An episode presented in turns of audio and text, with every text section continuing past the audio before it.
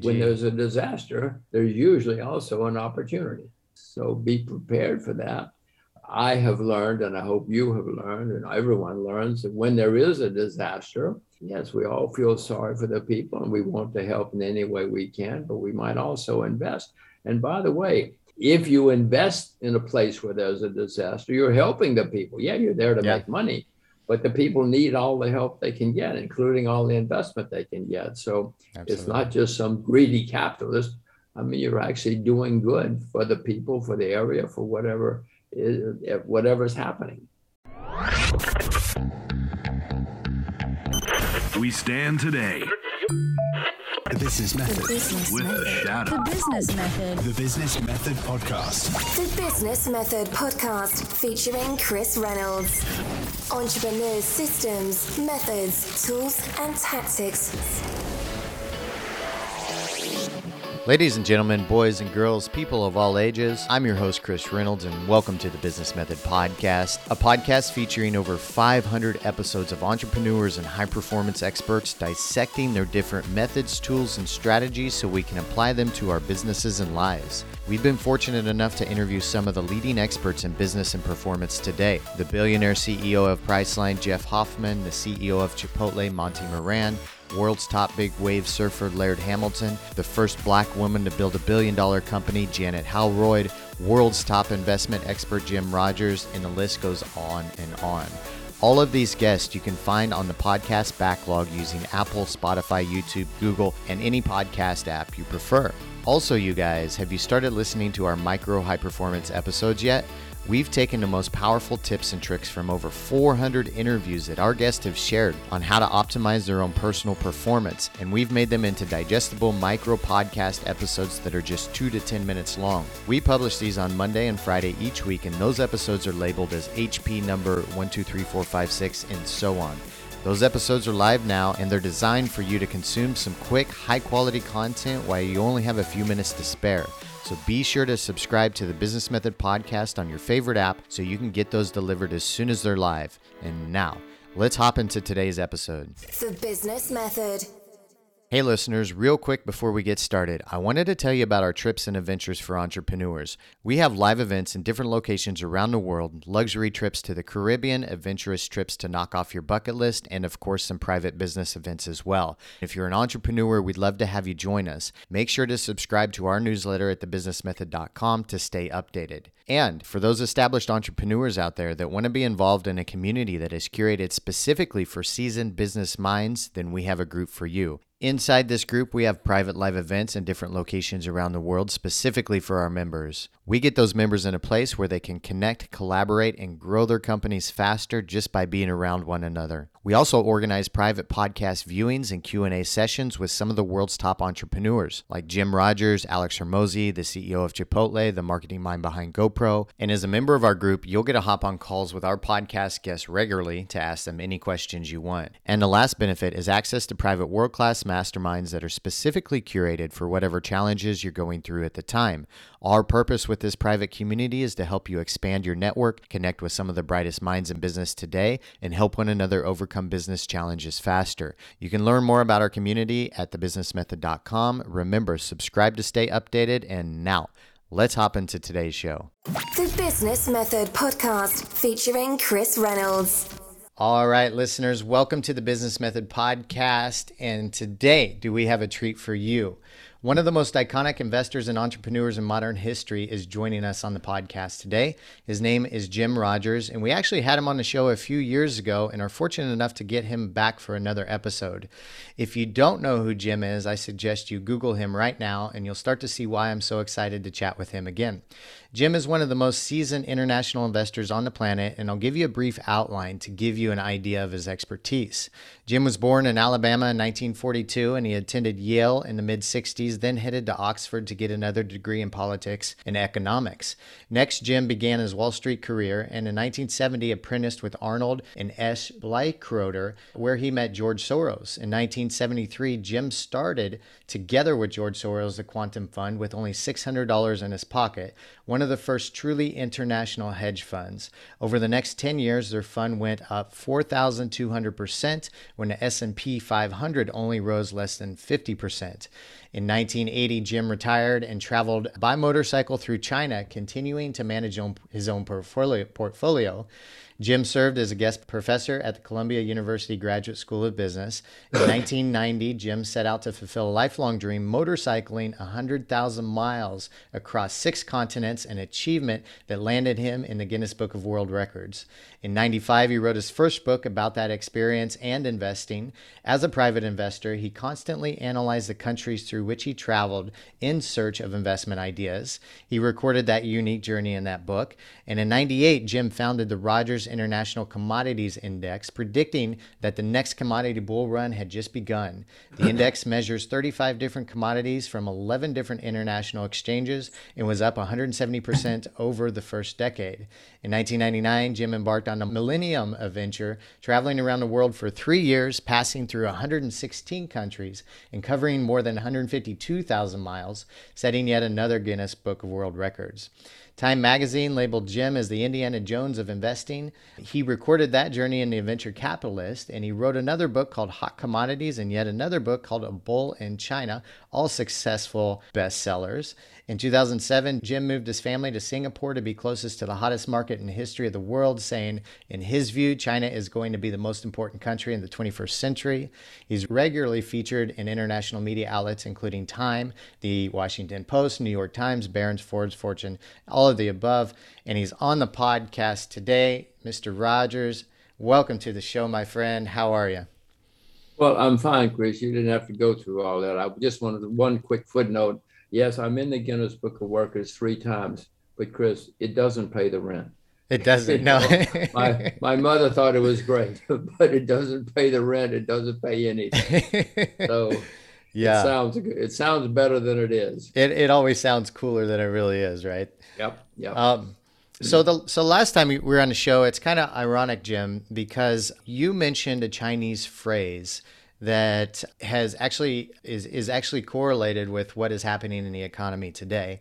And you said you shared with us the phrase Wei Ji. In Wei Ji, it means when crisis happens, so does opportunity. Crisis and opportunity are the same thing. That's what you told us. And you said if crisis ever hits China, then to email you and say Wei Ji because you may be panicking, but to stay calm because there's opportunity on the backside of it. And as we all know, a year and a half ago, COVID hit, apparently coming from China, and has affected the entire world. So, how has life been for you over the past three years with everything that's going on with COVID and China and investing? Well, um, you have a good memory, Chris. I just wanted to add, by the way, that the Koreans and the Japanese have the same word. I mean, they pronounce it differently because it's a different language, but it's written exactly the same, the same character. You know, these Asian countries and societies have been around a long, long, long time. So they know crisis and opportunity are the same thing. Um, I have done a bit in, in the markets, in Asian markets in the last year or so. Uh, not huge, but I have, I hope I've taken advantage of some of the things that are going on. Uh, it's not good for the world as far as my life, I haven't been able to travel virtually, I think maybe one or two trips in the last year and a half. So it's affected me in a big way. But as far as investing, I have added a little bit. Um, so I want to talk more about China and COVID here in a bit, and I'm sure some of the the audience has questions as well.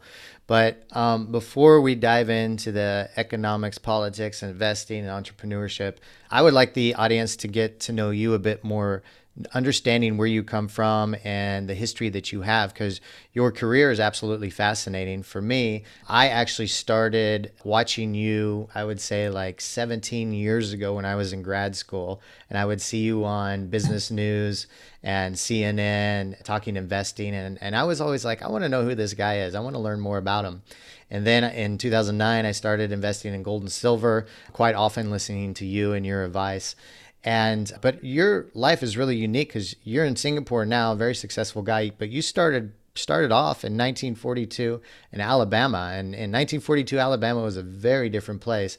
What was it like growing up there for you? Well, just a slight correction. I was actually born in Baltimore in 1942. My um, father was in the army, and he happened to be stationed in Baltimore when I came out. We went to Alabama soon after, but I technically, and on my birth certificate, it says Baltimore. which is where my father was stationed in the Second World War. Well, Alabama in 1942, I lived in a very small town. Uh, my phone number was five. I mean, it was that small. It was that that that far away from everything. Uh, I didn't know much about the world. I, I, I did have some desire to see the world. I, I, look back and I know that, and I wonder where that came from. No, when I, I went to college, you mentioned I went to Yale.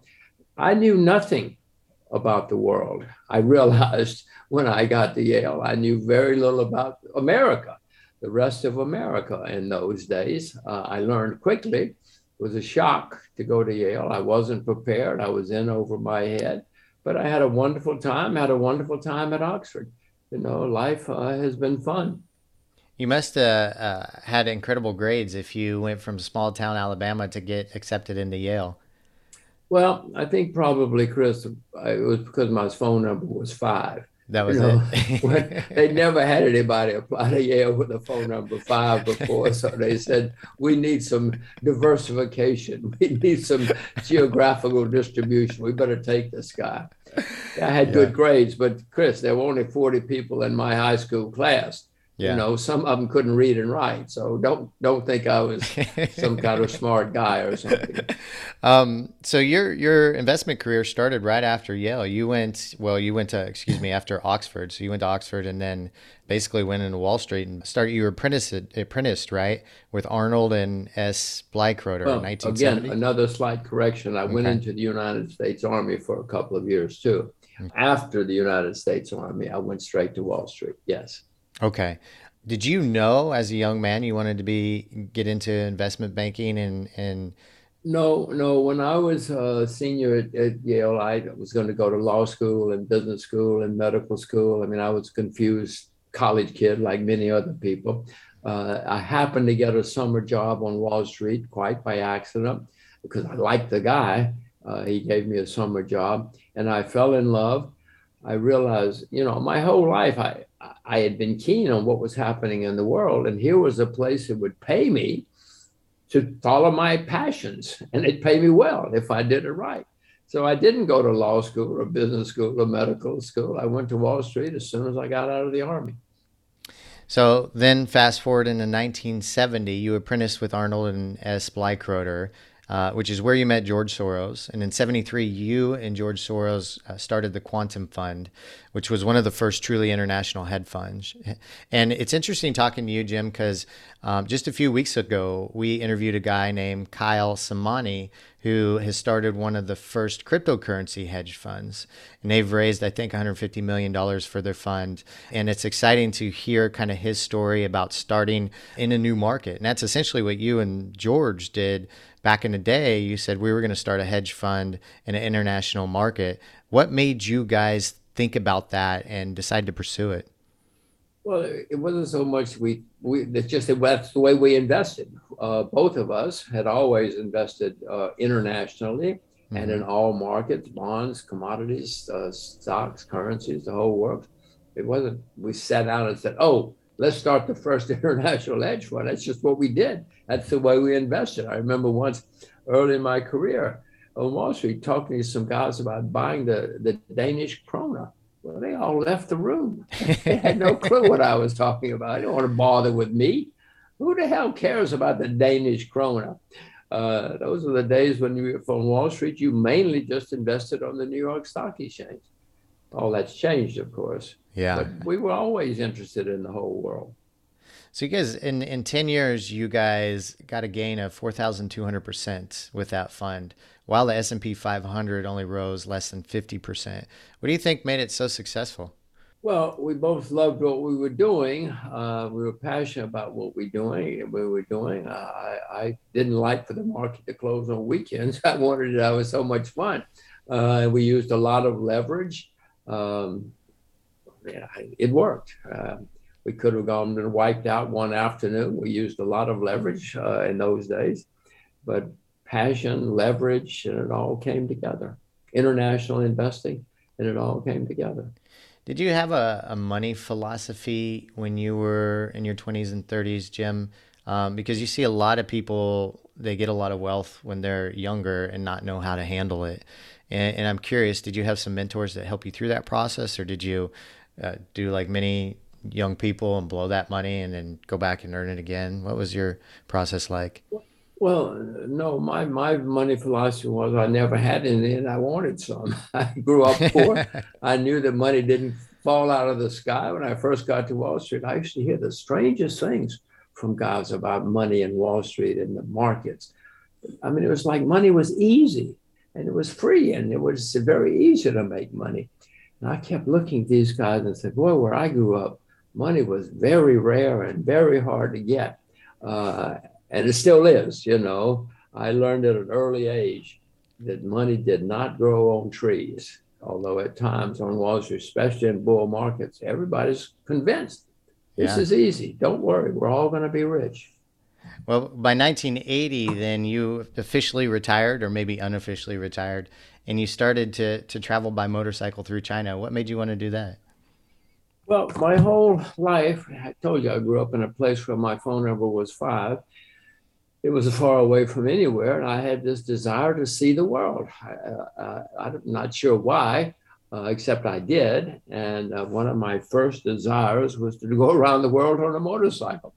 Uh, strangely enough, motorcycles are great fun, great, great, great fun. and I knew that. And uh, I knew that the best way to see the world, which I wanted to do, would be by motorcycle. It was not possible in 1980 because of the Soviet Union, Red China, lots of reasons. The world was pretty much closed off. But I set out trying to get permission to do it. Uh, in my view, I wouldn't be really going around the world unless I drove across the Soviet Union, unless I drove across China. But after several attempts and several years, I finally got permission from both. And lo and behold, I did it. Who knew? Who knew I would even survive? but I wanted to do it. I knew that. I did say, I don't know if I meant it, but I did say, well, if I, but everybody said you're probably going to get killed. I did say, uh, well, at least I'm going to die happy. I'm going to die doing what I want to do. Fortunately, I didn't get killed. You know, I'm still alive, have my arms and legs. Uh-huh. But I, it was, I was very keen to see the world and Ah. very keen on adventure. Yeah. It was adventure as well as seeing the world. I'm a motorcycle guy myself, and so I understand how you feel when if you're going to die, you're going to die happy when you're on a motorcycle. But uh, what was your bike of choice back then? Oh, BMWs. I, I always had mainly BMWs, uh, partly because I'm a hopeless mechanic. And at least in theory, in those days, the best engineered motorcycles and the most reliable motorcycles were, were BMWs. And so Yeah, off I went. I'm a I'm a BMW fan too, and so then eh, fast forward ten years later, then you decided to uh, motorcycle 100,000 miles across six continents. Um, that landed you in, in Guinness Book of World Records. What inspired that? Well, you know, I, I guess I can just go back to growing up in a small village in the backwoods of Alabama. I wanted to see the world and I wanted adventure. I went around the world on a motorcycle once, and that was great. But that inspired me to see more. I realized there was a whole lot more that I had not seen yet. So, and I'd done it on a motorcycle the first time, so I decided to do it in the car the second time and off I went. Um, I mean, this all may sound a little nuts because I've spent five years driving around the world Mhm. twice, but it was fabulous fun. It and I sounds- survived. So it made, made it even better since I survived. It sounds fun and adventurous to me. So a lot of our listeners, and myself included, like I've lived abroad nine years, and we have this new thing where you know you didn't have back in the day. We have uh, computers and internet where we can build business online and live in any country that has a decent internet and continue to build that and build our teams with remote employees. I'm curious, like, what do you think about the new movement of entrepreneurship, or I guess you can call location independent entrepreneurs, remote expats that are living, choosing to live in whatever country they, they feel like it, building uh, funnels and businesses online and making really decent income for themselves? Well, there's no question that the internet did not exist 50 years ago. That's for sure. I, I promise you of that. Uh, but uh, there were always entrepreneurs. I mean, not the same kind, but if you read back in history or literature, you see that there were always people starting businesses. Many times, people going to different countries. Uh, in the old days, the British were everywhere, starting businesses. The British Empire was everywhere. But even you know later, there were many Americans. There was once a book called, was it the Amer- Ugly American or something about so many Americans in foreign countries starting businesses. So this has happened. Obviously, not to the extent it does now because it's much easier, etc. I can remember when I was going around the world on the motorcycle. Only way I could communicate from many places was I would send my parents a postcard, hoping they would find out I was still alive. There were no phones, there were no anything. Uh, that's all very, very, very different now, uh, fortunately. Um, and I'm I'm sure that as the world continues to develop communications, it will become even more. I hope it does. I hope the world becomes more open and more cosmopolitan and international for all of us. Yeah. Be a much better world. I think so too. Um, hey, real quick to the listeners out there, I want to ask you something. What are you doing to optimize your day to day performance and productivity levels? You know, guys, we talk about this a lot on the podcast, and we're always trying to learn more and more about how each and every one of us can optimize our performance. The reason why I'm asking you is because today our show is sponsored by the good folks at Siiz. Siiz is a mental wellness company that aims to empower entrepreneurs and high performers with supplements to enhance their productivity and minimize their pain points. Flow is their flagship product, which is a ready to drink powder that comes in a 30 day stick pack that works as an energy and focus enhancer. Flow was created to improve your focus, increase your alertness, enhance your creativity so you can tackle the prime tasks of the day while staying in a creative flow state. On top of that, there are no energy crashes with their product Flow, which means an improved mood and enthusiastic approach to business. These benefits are a supreme advantage for entrepreneurs and high performers to sustain their performance on a regular basis. Flow is an instant and sustained boost. It can be a replacement or enhancement for coffee, so you no longer require many cups per day to combat lethargy and the sluggish part of the day just to stay on top of things. Flow will give you what you need to get your brain cells firing so you can optimize your work results, hit your goals, have more time doing what you love, and spending time with loved ones so you can seize each and every day. When you sign up for Siiz's VIP list, you get first access and can receive 50% off the pre launch offer, you guys. That is half off during this pre launch offer. Just head over to siiz.life forward slash the business method. That's Siiz, S I I Z, siiz.life forward slash the business method to get your discount. We'll put all the links in the show notes, you guys. And now let's hop back into the interview as I traveled over the years in these different countries and cities, um, you know, I, I look at that too. Like, how would one, how does this country and culture do business? How do they, what is their mindset around business? What are the investment opportunities here? When you were doing that trip and on your travels, probably anytime, you look at uh, what's your take? What, what do you look for in a country? What are some of the maybe the the standards you look for to to realize if there's good investment opportunity opportunity there or not? Well, Chris, because of the nature of who I am, you know, when I drive through a country, I mean, I don't just see something and say, oh, look at that. Isn't that nice? Isn't that interesting? Uh, I'm always on the alert in case there's an investment opportunity. Uh, if I see some dramatic change or something somewhere, then I, I try to take advantage of it. I remember crossing in one border in Africa couldn't believe how different it was. So I went to find out if there was a stock exchange. There was. So I bought every stock on the stock exchange. It was such an exciting country from my experience on the only seven stocks, by the way, only seven listed. Lest you think I'm some kind of big hitter or something, but I could see the differences from the ground up. So I went and found the stock exchange and started investing. What was the returns on those those seven stocks? They were great. They were great. I mean, it was, there was, there was nobody invested in those countries in those days. Yeah. Uh, and so, and the country was a very well run country. Yeah. Do you? I know you you've been li- living in Singapore since 2007. Do you have any other plans to do um, long term travel, or are those days kind of done for you? Well, uh, who knows? It partly depends on the world. I would like for my daughters and I to drive across China someday. My, both of my daughters speak uh, uh, perfect Mandarin, uh, but we have to see. They're, they're teenage girls right now. The last thing they're thinking about is driving across anywhere with their father. But no, I would love to see more of the world. Uh, I'd, I would, I'd love to go to Afghanistan right now. My wife says, not on my, she's not going to let me. but I, you know, probably wonderful, exciting things happening in many parts of the world right now. So I'd like to see them all. I still, when I turn on the internet or the newspaper, I want to go see what's happening.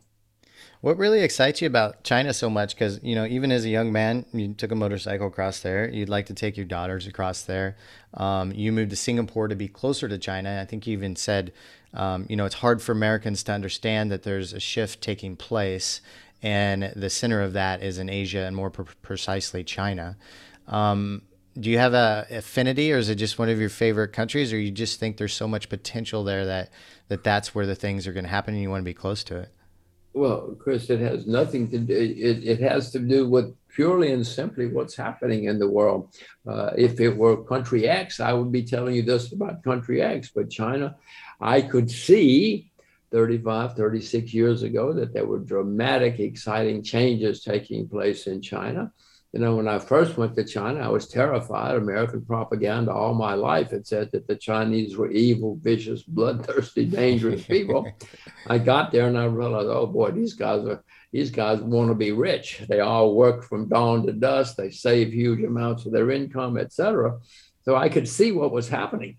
I mean, if you anybody who doubts that, just go back 35 years ago and you will see that China has had an unbelievable change as they become more and more capitalist. They still call themselves communists, but they're among the best capitalists in the world. And I could see, I thought, dramatic changes taking place. And for what it's worth, China is the only country in world history that's had recurring periods of greatness. Rome was great once, Egypt was great once, Britain was great once, but China's been great on top three or four times in the last few thousand years. And it's I don't know why they're the only country that's been able to do it, but they're on the rise again, whether we like it or not. Yeah. We can say it's terrible. We can say they're evil, vicious, dangerous people. say it all day long, but there's dramatic change continuing to take place. Now, Chris, it doesn't mean there won't be problems. Uh-huh. I assure you, the United States became the most successful country in the 20th century right along the way. We had a horrible civil war. We had many depressions with a with a D. True. We had very few human rights. Uh, you could buy and sell congressmen, or you can still buy and sell congressmen, but in the old days they were cheap. No, America became fantastic, but there were lots of problems along the way. China will have plenty of problems. Have you noticed any new opportunities come up specifically in China since COVID? Well, like everywhere else in the world, the economy and especially travel and entertainment collapsed. Uh, I bought Chinese wine stocks uh, because you know people stop. Most people don't even know there are Chinese wine stocks. Yeah, but people stopped going to restaurants and bars, uh, etc. So I I have found some opportunities. Yes, uh, but that's true everywhere. I will buy uh, any countries, not any, but many countries' airlines and, and airports because they all collapsed with uh, the virus. Yeah. Back uh, to what you said in the very beginning. Remember Wei Ji. Wei Ji. When there's a disaster, there's usually also an opportunity. We might title this podcast just Wei Ji and just stick with that. no, it's a really like I, I I loved when you mentioned that the last time we chatted because you know it kind of opens up uh, you know a new mindset and thought for a lot of people that hadn't thought about that before because the old standard thought is like oh crisis you know it's going to be hard, extremely hard for everybody but we experienced this you know when covid hit especially us digital entrepreneurs. A lot of us prospered after the first few months of covid and then business absolutely skyrocketed for people that were set up online. So Wei Ji has you know proved itself to be true once again. Well, it's not just when a virus hits, lots of earthquakes, hurricane, anything can cause Wei Ji. But I have learned, and I hope you have learned, and everyone learns that when there is a disaster, yes, we all feel sorry for the people and we want to help in any way we can, but we might also invest. And by the way, uh, if you invest in a place where there's a disaster, you're helping the people. Yeah, you're there to Yeah. make money, but the people need all the help they can get, including all the investment they can get. So it's not just some greedy capitalist. I mean, you're actually doing good for the people, for the area, for whatever is whatever's happening. God bless it too. We're going to open up to some questions now from the audience. We have Ethan. Ethan, you want to hop in? Go ahead, Ethan. Well, Ethan, where are you from? Where are you? Where are you calling from? Hey guys, hey Jim. I am in Chicago right now. All right. Go ahead.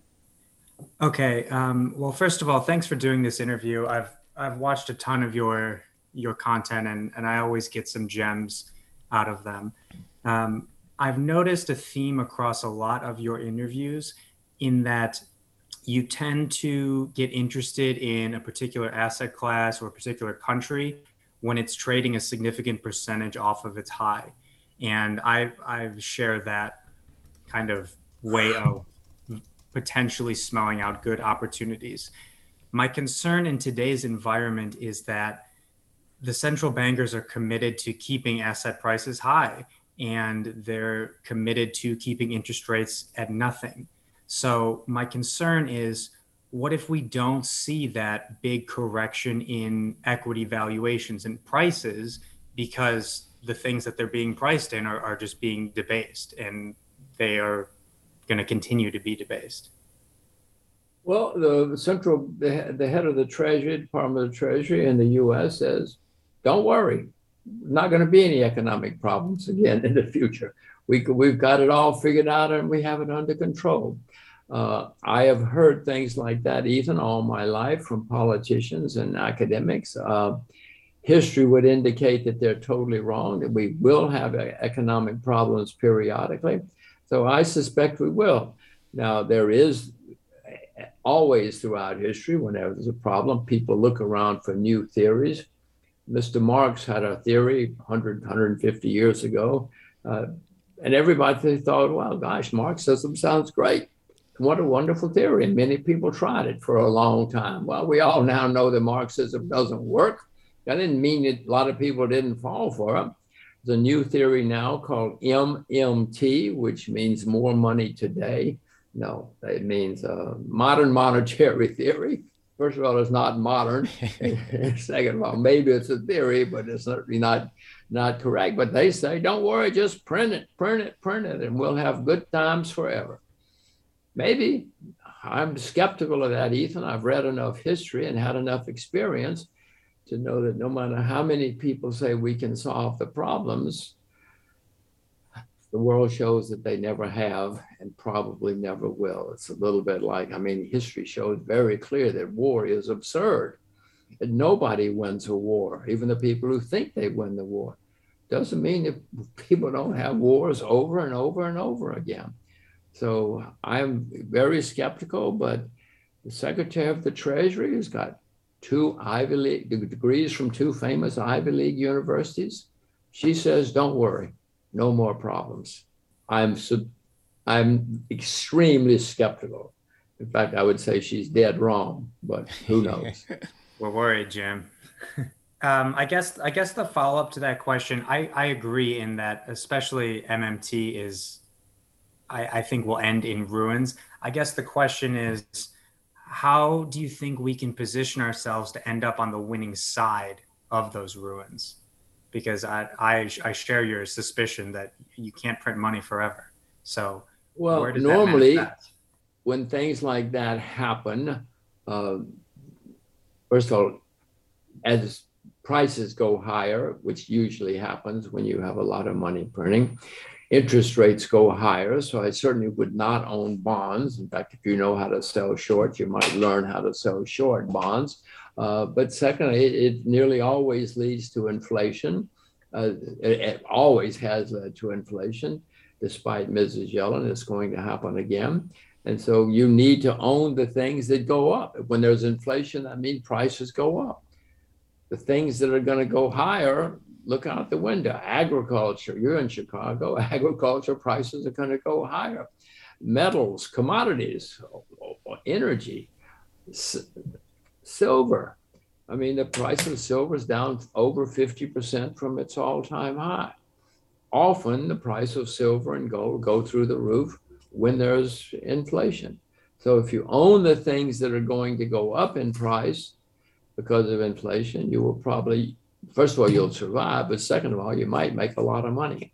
You know, in, in the 1930s, we had a horrible, horrible economic time many people, not many, but there were people who came out of the 30s very rich and successful. So if you understand what's going on, chances are you'll make a lot of money and do well. Yeah, I like that example. Of the Kennedy family, Joe Kennedy, made the vast majority of, of his wealth uh, the two two or four years after the Great Depression you know. But Jim, you were talking about you you dove into commodities and gold and silver, and while we're on it, I'd love to know your take in cryptocurrency. You know, you see patterns with what's happening with crypto, and I'm very curious. Gold and silver have kind of stayed at the same price range basically you know for quite a while right now they they they went up a little bit and they i think it, at the high point silver was close to $50 per ounce and i'm just curious on your take. Do you think a lot of people that may have traditionally put their money in gold and silver are moving it over to cryptocurrency because they trust a different type of currency and they're they're willing to bet um, that this is going to be something that will be very successful in the future? What do I think? It, uh, it's happening. I mean, turn on your computer. Yes, there are a lot of people putting their money into cryptocurrencies now, and many of them probably would have bought gold and silver once upon a time. Uh, but Chris, all money is going to be on the computer eventually. I mean, in China, you can't take a taxi with money. You have to have your money on on the computer if you want to take. If you want to buy ice cream, you got to have your. Yeah. They're way ahead of us. Uh, many every country is working on it. Uh, many countries are ahead of the U.S., but the U.S. is working on it too. All money is going to be on the computer eventually. There's no question about that. Governments love it First of all, it's cheaper and more efficient. Uh, they don't have to print the stuff and transport it, et cetera. So, but from their point of view, which is what they love the most, is they'll have total control. They will know everything we do. I mean, they'll call me up and say, "You bought too much ice cream." You know, stop eating so much. Everything. They'll know everything we do, which I, of course, don't like, but governments love. So it's coming. Uh, the crypto guys say uh, yes, we're going to replace money. We're going to, our money is going to be the money. Now, maybe they're correct, but I, my view is that if that happens, uh, history also shows that governments do not like to lose their control. They do not like to lose their monopoly. And, and maybe when the US government, I'll use the US, when the US says, okay, this is money now, this is it, uh, I don't think that Washington is going to say, but if you want to use that money over there, you can use that other money too. Right. That's not the way those guys think. I mean, I wish we could.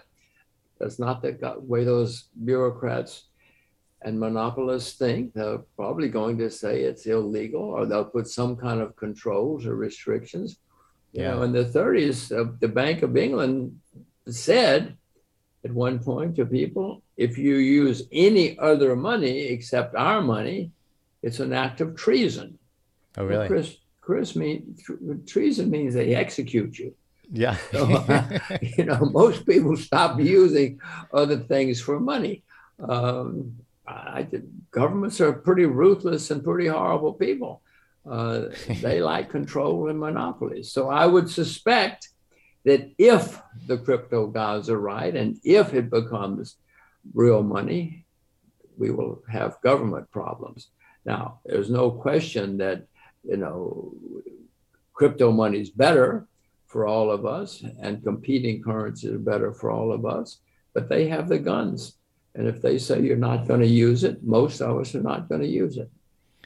Um, have you bought any crypto yet? No, no, no, never bought nor sold. No. Wish I wish I'd bought Bitcoin at two. Yes. I mean, don't we all? yeah, absolutely. I bought anything at one, and when it went to ten or twenty or a thousand. Yeah. You know, yeah. but I've never bought nor sold. Uh, we got James is up next. James, you want to take off your microphone and turn on your video? Okay. Hello, James. James is calling in from Thailand, Jim. Thank you. Right. Jim, I'd like to ask you about your mindset. And how diligent are you about keeping focus? And I mean on a daily basis, but I also mean over months and years. And then I'm wondering if that's changed over your your lifetime and if you would have any words of wisdom for your past self. Well, I said very early in this show that, you know, I stumbled on Wall Street and found that, gosh, they'll pay me to understand the world and know about the world. Because I always loved that, even growing up in the backwoods of Alabama. So that is still correct. I don't do it as passionately and deeply as I used to. Uh, I have other things going on now. I have two children, for instance, that I want to spend a lot of time with. I live in a different part of the world. Many things have changed, but that is still my passion. I mean, there are many people that know a lot about the NBA, the National Basketball Association. Well, I couldn't name anything about, about the NBA because uh, it doesn't interest me. But there are many people have passions that are just as crazy as mine. Uh, you may know a lot about football. I don't. I know very little either, whether you call it soccer or American football. But so I have changed. Certainly, I live in a different country. I have children, etc. But I am still very keen on what's happening in the world, and that is my main passion, more than anything else. Uh, maybe someday I will play the violin and be passionate about it, but it's unlikely. Great. So, James, you. I would suggest that you can figure out your passion and pursue it, uh, whatever it is, because you'll have a lot, it'll give you a lot more pleasure in life. And do you have some thoughts about, um, you know, previously in your life, those great adventures? Those might have been a time of unfocusing or seeing, you know, accepting what comes in. And do you do you still engage in that? And has that changed over time? Well, I haven't driven a motorcycle around the world or even a car around the world in, in a long time. I would love to. Uh, I still would love adventure. I said earlier to Chris, I wish I could go to Afghanistan now because I know it's certainly, you know, when you, if you read back in history, revolutions are obviously exciting times. A lot of people get killed in revolutions, but they're certainly exciting times. I would love to go to Afghanistan now to see, because as long as, and I hope I wouldn't get killed. Also, a good chance you'll get killed when you uh, when you do something like that. Um, so, I am keen on what's happening in the world still, but also partly because I know it leads to investment opportunities. As, as Chris and I were talking before, weiji and disaster and opportunity are the same thing. I'm not going to Afghanistan, but I wish I could. Ronnie, you want to hop in, bud? Hey, Go ahead. Hello, Ronnie. Where are hey, you? buddy. How are you? Hey, right here. What's going on? No, no, but what country are you? Where are you sitting? Ah, I'm sitting in Vancouver, Canada. And where? Vancouver, BC. Canada. Ah, Vancouver. Hooray. Wonderful city. Yeah, thanks, buddy. Appreciate it. A uh, couple of questions. Uh, something work related. Uh, I saw your interview on Bloomberg Canada. I think that was done in May this past year. And you were talking about, I guess the gist of the conversation was about commodities, and you, talk, you were talking about inflation, and you were talking about central banks playing a key role in inflation as well. And I remember a very famous quote that he quoted from there, which was essentially that if you wanted to listen to central banks, you know, then we won't be in, then we won't be in this mess at the end of the day. You know, it's like a somebody reading a, a magic eight ball. So I want, I wanted to hear more of your thoughts on that. Well, I have found in my experience that central banks usually don't know what they're doing, but you have to know what central banks are doing because they're a big factor in any market. Uh, central banks are buying huge amounts of bonds, for instance, right now, which is madness. Uh, all of us, I mean, it's a good time in America. I know you're in, in Canada, it's a good time in America to be old because somebody's going to have to pay for all of this. Old people are not, young people are going to have huge burdens placed on them. My kids are going to have big problems later in their lives because of all this. Central banks don't know what they're doing often, but they do have huge amounts of money. And so they can get pull off market influences. I have also learned, Ronnie, that usually if you go against the central bank, not immediately because they have a lot of money, but eventually if you go against the central bank, you're going to be right because they nearly always get it wrong, whether it's the cur- currency or interest rates or whatever it happens to be. Adam, we're going to have you up next. I got a two part question. The first one is less important than the second one. The first, no, actually, I got that backwards. I have a 13 year old daughter. Um, so do um, I. I am curious. Uh, some of the most fun I have is talking about entrepreneurship and money with her, with it out sounding like entrepreneurship and money. So I'm curious, um, how do you talk to your kids about how the world works, about how money works, and and then how do you get them to listen? well, it's a lot easier to get them to listen when they're two than it right. is when they're 13. Uh, I have a 13 year old daughter as well, a 13 year old daughter and an 18 year old daughter. Well, Adam, I realized when they were born, I first thing I did was get them piggy banks. And I wanted them to know that when you get money, you're supposed to go put it in the piggy bank. You, many people get little kids when they get money, they go spend it. Well, I wanted my girls to know no, no, no. When you get money, the first thing you do is you put it in the bank. I wanted them to learn to save because once they'd saved it, then if they wanted to buy something or invest, they could. That seems to have worked that they understand that much about money. Uh, I hope that we'll see. Going to ask me in 20 years if I've taught them don't spend it, save it, and invest it, and you will be better off. Uh, when my older daughter was 14, I told her she had to get a job. Um, because everybody should have a job. One of the things you learn about life, especially when you're a teenager, you better be on time, you better do what you're supposed to, you better do it right. Now, I thought she was going to go down and get a job at McDonald's making $8 an hour. She's smarter than I am, uh, Adam. She went and got a job teaching Chinese, making $30 an hour because her Chinese is so good. You know, I wish I were as smart as my daughter. Uh, but these are the things I am trying to teach them about the realities of life. Money is not free. It doesn't grow on trees like uh, Wall Street told me when I first went there. So these are some of the things that I'm trying to teach them as far as entrepreneurship. It's a little early. Th- although my daughter did go and teach Chinese instead of working at uh, McDonald's, uh, I, you, as I say, you can ask me in a few decades or a few years uh, so far, they have not shown great interest in being entrepreneurs, but we do we they do see success stories and they know about success stories because it's in our lives. That's wonderful. Yeah, no, I, uh, I my daughter does everything I tell her to do the first time I ask her all the time. Uh, never mind, that's a complete lie. No, but it's but it, I, I, tell you what, I love entrepreneurship, but I think dad is one of my favorite um, jobs. Um, so here's my second question. I am obsessed with the emerging space markets and the, the space exploration and the concept of um, getting commodities from asteroids and energy from places off of the Earth. I'm just curious if you've been exposed to any of that or have any thoughts about it. Well, I know it's out there. I know it's happening. I mean, I can read like anybody else. Um, I doubt that it's going to happen anytime soon uh, that, that, that these changes, that kind of thing takes a very long time. I mean, it took hundreds of years for the Asian, the Westerners anyway, the Europeans to really get to the rest of the world.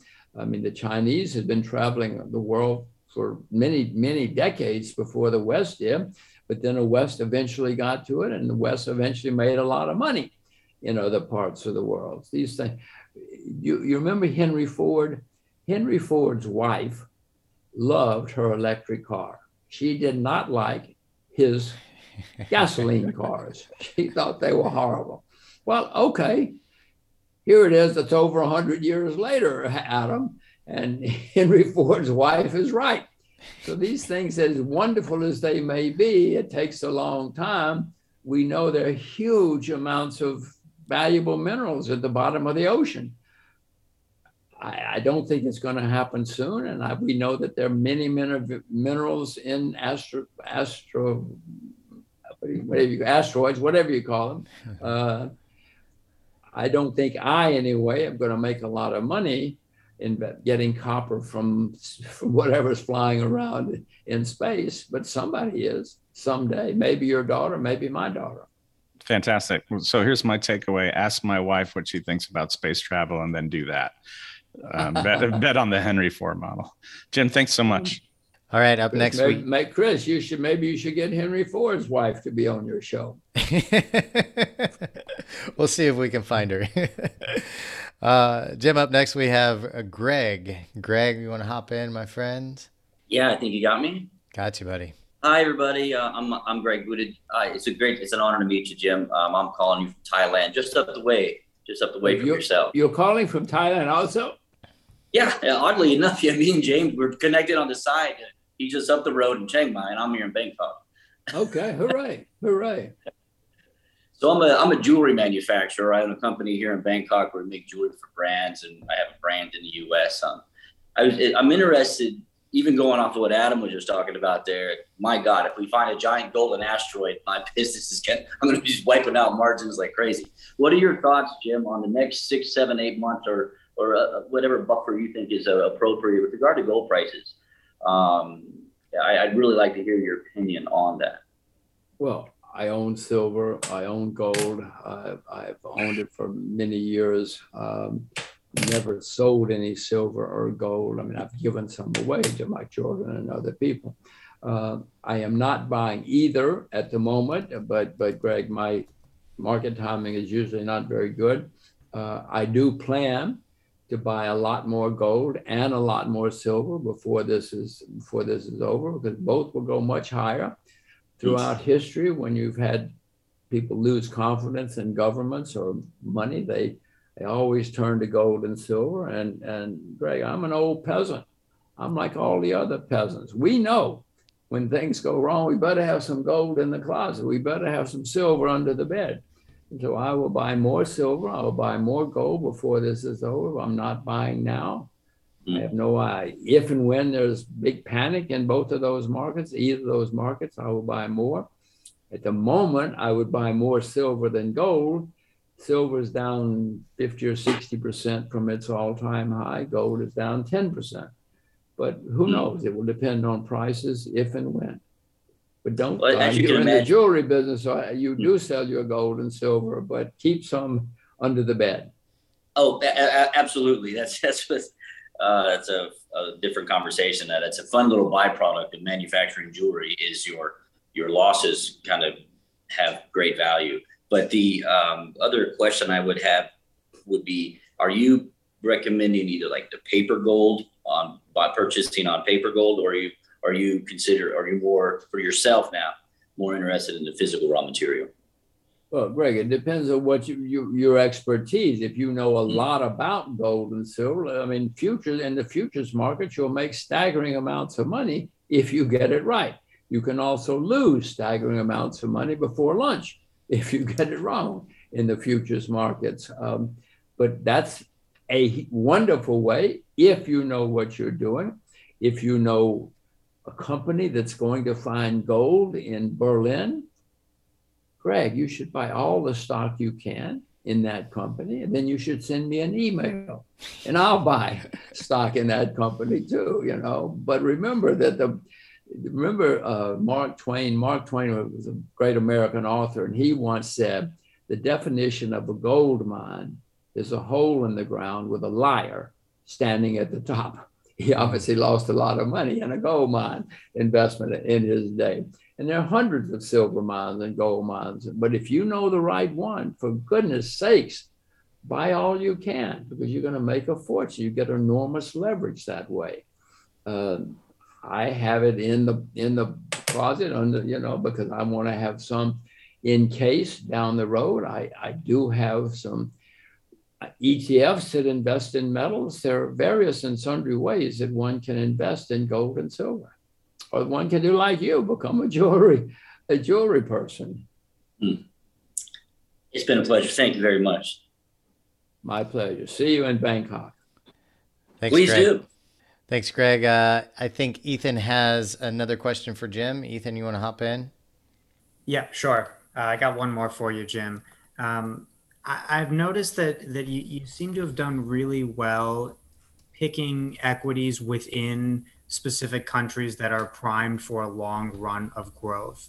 And I was just wondering when you're vetting a specific country, you know, like you've said that Russia is a very interesting country over the next few years. Um, what kind of what kind of macroeconomic indicators are you using when you are vetting at the country level before you even start looking at the broader market? You know, are you looking at GDP growth, national debt? Um, how do you kind of how do you kind of break down the potential of a country?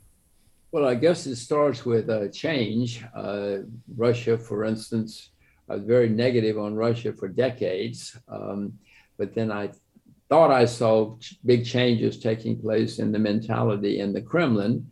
Uh, instead of killing people, capitalists, they, they wanted to be capitalists themselves.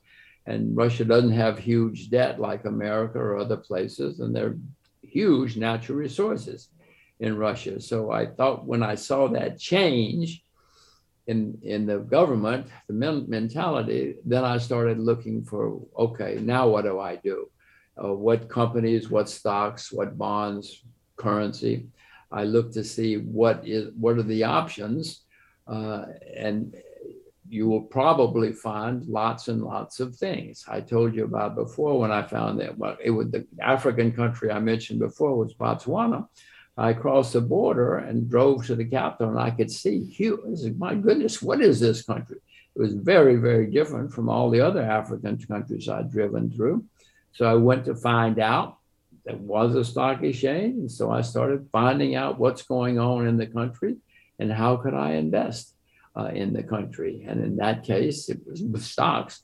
Uh, there were no, there was no bond market, there was no currency market. So it depends on what is going on in the country. Um, and I'll give you, for instance, I mean, Pakistan. I'm not investing in Pakistan, but Pakistan is a gigantic producer of cotton. Well, if I got interested in cotton, if I thought that cotton was about to enter a big bull market, I would probably, one of the things I would think about would be Pakistan, because I know they're going to do extremely well if and when there's a big bull market in cotton. And then I would have to find, okay, what stocks on the Pakistan Stock Exchange will be the best way to invest. Uh, it, it depends on what's happening in the world is the first place I start. And if I see change, then I have to figure out, okay, what do I do next? I mean, if there's a stock market in Afghanistan, and I don't think there is, but I've, I told my assistant to find out, if there's a, a uh, uh, stock market in Afghanistan, I would, I know it's low. you know what's been happening. It'd be gigantic disaster uh, in uh, Afghanistan.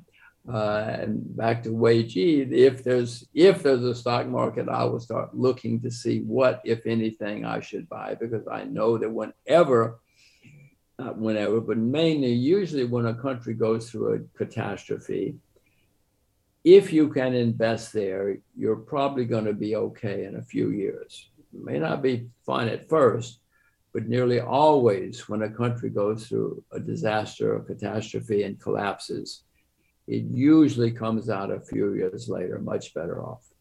That was not true of North Korea, by the way. That was not, not true of Cuba. But so you have to do more than just buy blind, but it could happen. Uh, another one from Ronnie. Ronnie, you want to hop in? Hey again. Yeah. So, Hello. quick question. Hey, hey, buddy. Uh, quick question to you. Were you ever involved in long-term capital management? You remember that fund back in the 90s, the late no, 90s? no, no. I remember. You know, I was short the market when that happened. I, I didn't know North no, long-term capital management was going to collapse, but I was short the market going into all of that. But no, no. Yeah, I- that was I- when the I never had anything to, do- you know, I, I knew that they was a little absurd. One reason I was short the market, you know, they had Nobel Prize winners who didn't have yeah, a but clue what they called they didn't have a clue what they were doing, so they went bankrupt. yeah, it was a trillion dollar fund gone down the drain. I remember. Yeah, and they had two no two Bell two Nobel Prize winners in economics. I can Yeah, tell you other uh, reasons that the Nobel Prize in economics is a sham, but that's that's one example. yeah, I guess you still use the Merton Scholes uh, uh, formula still in insurance, but it's only good for insurance or long-term bond markets. But I think that's the only practical use for the Merton Scholes formula at the end of the day. Uh, Well, the, the, the long-term bond market today is a different conversation entirely. I mean, bonds have never been this expensive in the history of the world. We're definitely in a bond market uh, bubble all over, nearly all over the world. Uh, so long-term bonds in 2021 are entirely different conversation than they were in the late 90s. and uh, you know, we we've heard about your success, but I'm sure at some point of time you've made some bad investments, and you know, something's not gone the way you you wanted it to go. So, what lessons would you have for uh, you know aspiring investors or aspiring uh, you know uh, what lessons would you have to give to somebody say who's just starting out from the failures that you've had in the past? Like, what would it be? Funny, I have made many, many mistakes. Are you kidding me? Many. You want to hear about my first wife, Ronnie? oh my God! What a mistake! What a mistake that was. You know? and and I, actually, I'll use that as an example because you asked what were you. I ran into her recently by accident, and I'm so glad, so glad I'm not married to her anymore. What a terrible experience! So one of the the best thing about mistakes is you must learn from your mistakes. Um, I, I, tell students all the time, listen, it's okay to, to lose a lot of money if you learn from it, but do it when you're 25, not when you're 65. So if, and I made lots of mistakes, not just my first wife, but fortunately, if you learn from them and you survive, uh, then you probably will be okay. I, I, lost a lot of money early in my career, and it taught me. And the reason I did was because I didn't understand market timing. I, I didn't understand that a lot of people in the markets do not know what they're doing. And so they may buy something and it'll go up a lot, even though it's wrong. I was short some stocks that, that skyrocketed because the public kept buying them. They eventually went bankrupt. But I lost everything first, Ronnie, because I didn't understand that in the markets, I'm not the only guy. And there were a lot of people who didn't know that these things were going to go bankrupt. And so they bought them, bought them, bought them. So I've made many mistakes. But fortunately, if you learn from them, you'll be better off. I'm not saying, Ronnie, go out and make a lot of mistakes and lose a lot of money, but just watch your mistakes, okay? Try to learn from them. Thanks, buddy. Appreciate it. Thanks for the life lesson. Jim, uh, got a question for you. If you were a young man, uh, knowing what you know now from all your experience, and you just left Oxford, would you still go the investment banking routes, or you think would you do something else? Chris, I think I am a young man. Okay, my fault. what, what's going on here? Say 25 No. again. Yeah. No, of course I would go into the investment business. It's what I love. Um, I would not be. I thank goodness I didn't go to medical school or law school or any of those things. Looking back on it, I happened by chance to find what I loved, what my passion was. So, and if you can do that uh, in life, you know, those are the people who are most successful, Chris, because they, they do what they love. They wake up every day and they start having fun. They don't go to work, they just start having fun. Uh, and by the way, even even if they're not successful, they don't care because they're happy. Yeah. So what difference does it make? You know, if you find what you love and you pursue it, you're going to have a good time in life. So yes, I would certainly go back to the investment world, no matter what period it is in my life. If you couldn't go back into investment banking, is there something else you think you might choose? Well, I wasn't so much investment banking; it was it, it was uh, uh, fund management. It was Okay. investment management more than investment banking. Uh, well, I mean, I love adventure. I love travel. So maybe I would figure out a way to get into the travel industry, um, something like that, something that would do help me see the world and get involved with the world uh, that would I'll try to find some way to do something like that. Yeah. Um, Jim, who do you think we should keep our eyes on? You know, there's the big moguls out there, Elon Musk, Jeff Bezos. Um, any anybody that maybe is up and coming or not on the radar so much that you think we should keep our eyes on for what they're doing for the world and for investments and entrepreneurship? Well, Chris Reynolds. You should probably watch. You should probably- this is I flattered you, so you're trying to flatter me now, Jim. Uh, no, no, there are plenty of. I watch everybody, everything. Um, back to some of our earlier conversations, uh, history shows that the, often people who are flying high often make mistakes. So be prepared for that. Uh, I told you that Henry Ford's wife bet on electric cars. you know, she was in the right industry and she had the right company, just had the wrong technology right. uh, 100 odd years ago. So it's not as simple as it looks. Uh, yeah, I, I don't sit around paying too much attention to anybody uh, except myself. Uh, I make enough mistakes for myself without having to worry about others.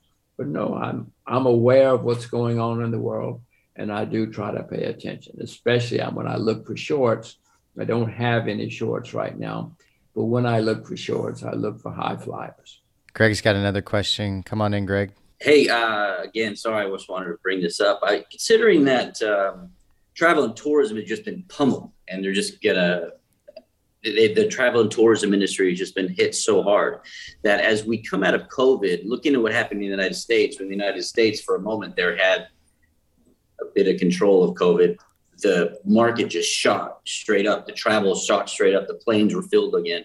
Over here on the other side of the world where we are, I wonder if now is a good time to look at some mergers or some acquisitions of some small businesses that are more focused on travel and tourism, because they're in the dip. A lot of folks are in the in, the, in an oppor- are in a position where they may be selling good opportunities of existing businesses. I, um, I wonder if A, have you ever had that opportunity, or B, uh, made that type of mistake and bought that kind of dip and it didn't work out, or what are your thoughts on that? Well, I, I, said before, there is a disaster in travel, tourism, all of the above. And so I bought, have bought, and am looking for more sh- shares to buy because, Greg, I know that we're not going to take the boat to London. I know we're going to fly to London again someday. And when we get to London, we're not going to sleep in the park. We're going to sleep in a hotel somewhere. So I have been looking for and am looking for opportunities in travel, tourism, transportation, whatever. I mentioned to Chris before, I bought Chinese wine stocks because people stopped going out. Most people don't know there are Chinese wine stocks, but forget that. People didn't go to the restaurants, they didn't go to the bars. So whenever there's something, a disaster, I look for opportunities. And you mentioned a perfect example with travel, tourism, transportation, etc. Yeah, I'm, tru- I'm truly considering buying a travel company that's an existing brand in Pattaya or, Ko- or Koh Samui up in Chiang Mai, and um, that's already got the customer base, website, the business, and it, I just think it might be a good opportunity to spend that money. Well, I like Chiang Mai. I don't know the company. I don't know the people, and don't don't tell me. But no, it may be a great opportunity. Thanks for your experience, Jim. This is great.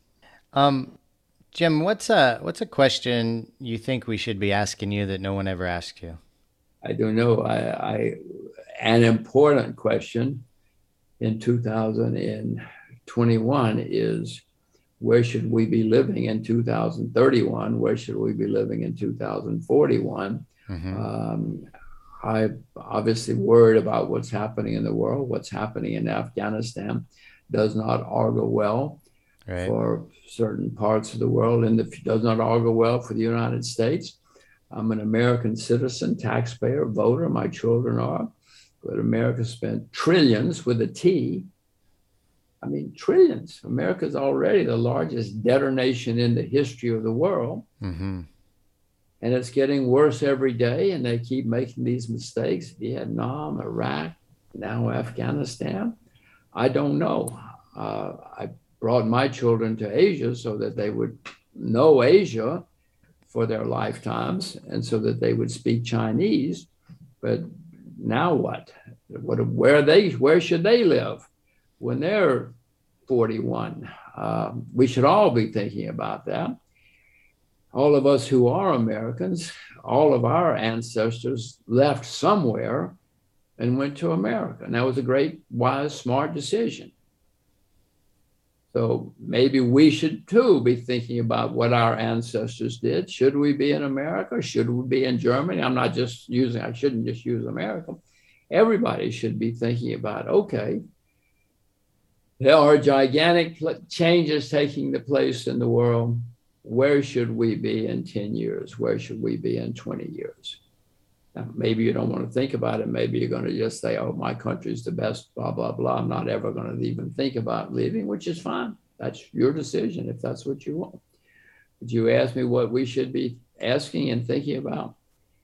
As I look at the world in 2021, I wonder where everybody should be in 2031, 2041, because I know it's going the world's going to be very, very different. Any any thoughts, top of mind countries that look that you're bullish on for you know 2020 31?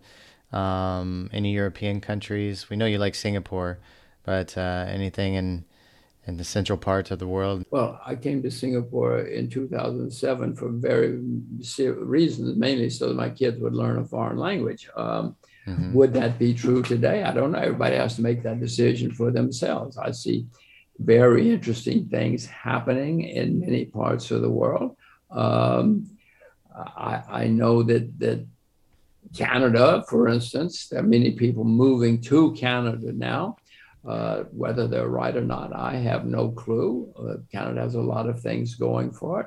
Uh, disasters, there are disasters in the world. I would expect the Korean Peninsula to open up, the 38th parallel to open not too long from now if and when that happens, the Korean Peninsula is going to be an exciting place to be for a few years, not forever, but maybe 10 or 20 years. Uh, as I look around the world, I see there's a disaster in Venezuela. Uh, I'm not moving to Venezuela, but there, oh my gosh, it's a catastrophe. Mm-hmm. And Venezuela throughout history has been normally a successful, prosperous country. Uh, look at the disasters around the world. That's where I would start if I were looking at the world, uh, because normally those disasters turn out to be great if you have the staying power. Yeah. I'm not suggesting, Chris, that you move to Venezuela. I went to Venezuela not long ago. Uh, I did not invest because there are sanctions against Americans investing there. But maybe you're not American. Maybe you can see opportunities. Wei Ji, right? Venezuela. Yeah, Wei Ji. Back Wei to Wei Ji. Jim, I, I got one. I think in Korean it's pronounced. In Japanese, I think it's pronounced Kiki. I forget how it's pronounced in Korean, but it's exactly the same uh, character. Wei Ji, Kiki. One more question, Jim. We'll, we'll wrap up. I want to ask you, what do you want your legacy to be? Oh, uh, Chris, I, I was mainly my children is my answer to your question. I was very much against children my whole life. I never wanted to have children. I thought children were a terrible waste of time, money, energy. I felt so sorry for my friends who had children. oh my gosh. Well, I was wrong. Uh, these children are fabulous. If there's anybody watching this who hasn't had children, I would urge them to think about it because it's a lot of fun, a lot of fun for me. Good, good. Well, uh, I want to thank you again for coming on the show, Jim. It's been such an honor and privilege. I love following you. I love learning more about how your mindset is around entrepreneurship and investing. And I think everybody that came on and listened to the show really appreciated that as well. well so thank you so much, Jim. We appreciate it. Thank you, Chris. And remember Wei. Wei Ji. Remember Kiki. okay. Wei Kiki. listeners, good. listeners, we're going to wrap up there. Thank you all for coming in once again, and we'll see you on the next episode. Goodbye, everybody. Hey, listeners, thanks for joining us. And once again, we wanted to remind you about our adventures and trips for entrepreneurs in our private community If you enjoy luxury trips to the Caribbean, going on bucket list adventures around the world, or just traveling to connect with other established entrepreneurs, then be sure to subscribe to our newsletter to stay connected at thebusinessmethod.com. That's thebusinessmethod.com. Thanks for joining the show today, and we'll see you on the next episode.